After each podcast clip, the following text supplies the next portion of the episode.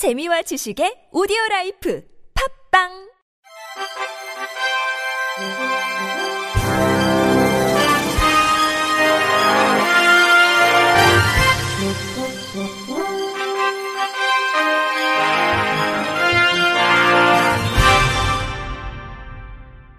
청취자 여러분 안녕하십니까? 7월 1일 목요일 KBRC 뉴스입니다. 문재인 정부의 장애 등급제 단계적 폐지 후 장애인 활동 지원 서비스 시간이 하락한 장애인에게 기존 시간을 적용하는 산정 특례 기간이 1년밖에 남지 않아 이에 대한 대책 마련이 시급하다는 지적입니다. 국회 기획재정위원회 소속 정의당 장혜영 의원이 보건복지부로부터 제출받은 자료에 따르면 문재인 정부의 장애 등급제 단계적 폐지 후 장애인 활동 지원 수급 자격 갱신 장애인 중 7,662명의 서비스 시간이 하락한 것으로 나타났습니다.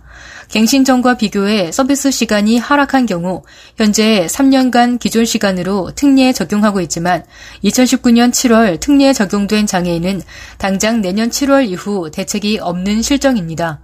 감소 시간별로 살펴보면 기존에 월 391시간 서비스를 받던 장애인은 월 150시간으로 하락했고 수급 자격에서 탈락하는 장애인도 총 477명으로 집계됐습니다. 장애 유형별로는 지적 자폐성 장애인이 전체 하락 인원의 50.4%, 전체 탈락 인원의 61.2%로 가장 높은 비율로 확인됐는데 장 의원은 이는 종합조사 도입 당시 장애 유형 간 유불리가 나타날 수 있다는 우려가 확인됐다고 볼 수 있다고 꼬집었습니다. 장혜영 의원은 정부는 장애 등급제 폐지를 계기로 수요자 중심의 맞춤형 지원을 달성하겠다고 했지만 지난해 장애인 실태 조사에 따르면 전체 장애인의 45.1%가 돌봄이 불충분하다고 응답하는 등 돌봄 지원은 여전히 부족하다고 지적했습니다. 이어 장애인이 지역사회에서 존엄하게 살아가기 위해 돌봄 확대는 필수적이라며 제도 변화로 인해 피해를 입는 장애인이 없어야 함은 물론 하루 24시간 존엄하게 살아갈 수 있도록 충분한 예산 마련과 서비스 지원 종합조사 개편이 필요하다고 강조했습니다. 교육부는 체육 분야에 재능 있는 장애 학생들이 전문적인 체육 교육을 받을 수 있도록 한국교원대학교 부설 체육 중고등 특수학교 설립을 추진한다고 밝혔습니다. 이를 위해 올해 2월부터 부설학교 설립이 가능한 국립대학교를 대상으로 공모를 실시했습니다. 특수학교 설립 의지와 역량, 교육과정 운영 및 시설 계획 등을 종합적으로 평가한 결과 한국교원대학교가 최종 선정돼 총 464억 원의 예산 지원 계획을 확정했습니다.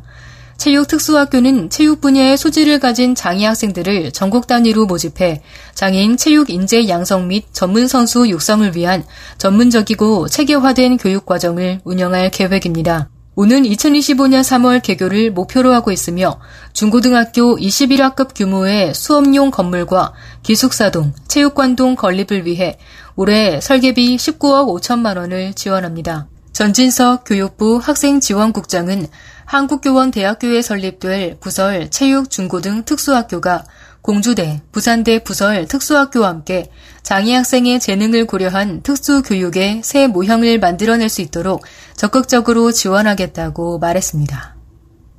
한국뇌전증협회가 연세대학교 세브란스 병원 회의실에서 제1기 뇌전증 인식 개선 서포터즈 We Are Epilizer 발대식을 개최했습니다. We Are Epilizer의 Epilizer는 뇌전증을 뜻하는 epilepsy와 에너지를 주는 사람이라는 energizer를 합친 뜻으로 서포터즈들은 인식 개선 활동을 통해 질병에 대한 편견과 차별 없는 세상을 만드는 일을 할 예정입니다. 뇌전증은 뇌신경세포의 과도한 정기적 방전으로 인해 갑자기 경련, 의식소실 등 다양한 증상이 반복적으로 나타나는 만성질환입니다. 신경계 질환 중 치매, 뇌졸중 다음으로 흔하며 누구나 발병할 수 있습니다. 우리나라에는 37만 명의 환자가 있는 것으로 추정됩니다. 에필라이저들은 이달 말까지 다양한 SNS를 통해 뇌전증 인식 개선 활동을 진행할 예정입니다.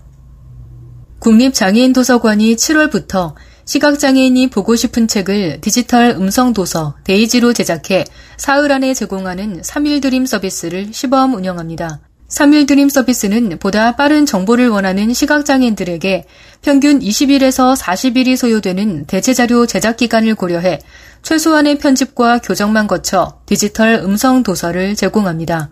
신청은 국립장애인 도서관 홈페이지에서 가능합니다. 도서관 관계자는 3일 드림 서비스는 대체 자료의 신속한 제공에 주안점을 뒀으며 시범 사업 결과 평가 후 시각장애인의 독서권 및 학습권 향상을 위한 개선 방안을 마련할 것이라고 말했습니다. IBK 캐피탈이 한국장애인재단에 시각장애 아동을 위한 기부금 5천만 원을 전달했습니다. 이날 전달된 기부금은 시각장애 아동의 안전한 독서 환경 구축을 목적으로 향후 시각장애 특수학교 8곳에 도서 소독기를 구매, 보급하는 데 사용될 예정입니다. IBK 캐피탈 최현숙 대표는 도서를 위생적으로 관리함으로써 시각장애 아동이 학습에서 소외되지 않는 안전한 독서 환경을 만드는 데 도움이 됐으면 한다고 말했습니다. 한국장애인재단 이성규 이사장은 책이야말로 가장 쉽게 세상과 소통하는 방법이다. 시각장애 아동들이 다양한 세상을 보다 안전하게 만나고 꿈을 펼쳐나갈 수 있도록 지원한 IBK 캐피탈에 감사드린다고 전했습니다. 한국장애인 고용안정협회는 지난달 28일부터 30일까지 지방장애인 기능 경기대회가 성황리에 마무리됐다고 이를 밝혔습니다. 지방장애인 기능 경기대회는 지역 내 우수한 기능을 가진 장애인을 발굴하고 육성해 장애인 고용 촉진 및 안정된 직업 생활을 도모하기 위해 개최되며 올해는 전국 17개 시도에 소재한 한국 폴리텍 대학 및 공업 고등학교 등에서 치러졌습니다. 경기는 가구 제작 등 19개 정규 직종과 건축제도 CAD 등 7개 시범 직종, 그림 등 3개 레저 직종, 총 29개 직종에서 경연이 펼쳐졌습니다. 대회는 전국적으로 344개의 경기가 성립됐고 참가자는 총 2,506명이었으며 이 중 금상 284명, 은상 260명, 동상 188명 등 총 732명이 수상의 영광을 누렸습니다. 문화 날개 장애인 자립생활센터가 이룸센터에서 중증장애인의 건강권 확보를 위한 정책 제안 토론회를 개최했습니다. 현행 의료기사 등에 관한 법률 일부 개정 법률안 속 물리치료사는 의사의 지도 아래 진료나 의화학적 검사에 종사하는 사람으로 병원 안에서의 물리치료 외에는 모두 불법으로 명시하고 있습니다. 이에 지난 5월 17일 더불어민주당 남인순 의원이 발의한 법 개정안은 지도 아래를 의뢰 또는 처방에 따라로 변경해 물리치료사의 방문 물리치료를 합법화하는 내용이 담겼습니다.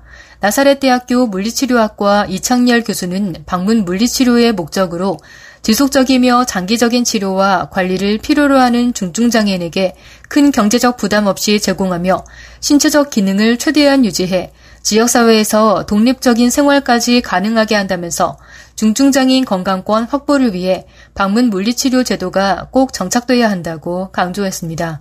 대한물리치료사협회 심재명 정책이사도 코로나19로 인해 일주일에 며칠은 꼭 물리치료를 받아야 하는 중증장애인이 거의 밖으로 나오기 힘든 상황이다. 집에만 있을 경우 신체적 장애는 더 심해지고 통증뿐 아니라 신체 기능까지도 더 힘든 상황이 만들어질 수밖에 없는 환경이라면서 공급자 중심이 아닌 수요자인 장애인 중심으로 제도 개선이 돼야 한다고 말했습니다. 끝으로 날씨입니다. 내일은 전국에 구름이 많겠고 수도권 등 일부 지역엔 소나기가 오는 곳이 있겠습니다. 기상청에 따르면 내일 오후부터 저녁 사이 수도권과 강원 남부 내륙, 충청 북부, 전라권, 제주도 산지에 소나기가 오는 곳이 있겠습니다. 소나기에 의한 예상 강수량은 수도권, 강원 남부 내륙, 충청 북부, 전라권, 제주도 산지 5에서 40mm입니다. 낮 기온은 대부분 지역에서 30도 이상 오르는 곳이 많겠고 특히 폭염특보가 발표된 서울을 포함한 수도권과 전남권 내륙은 일 최고 체감온도가 33도 내외로 오르면서 매우 덥겠습니다. 강원 영동과 경북 동해안에는 동풍이 유입되면서 25도 내외로 선선하겠습니다. 내일 아침 최저 기온은 18도에서 23도, 낮 최고 기온은 24도에서 32도의 분포를 보이겠습니다. 미세먼지 농도는 전 권역이 좋음에서 보통으로 예상되나 인천 충남은 오전에 일시적으로 나쁨 수준을 보이겠습니다. 이상으로 7월 1일 목요일 KBRC 뉴스를 마칩니다. 지금까지 제작의 이창훈, 진행의 홍가연이었습니다. 고맙습니다. KBRC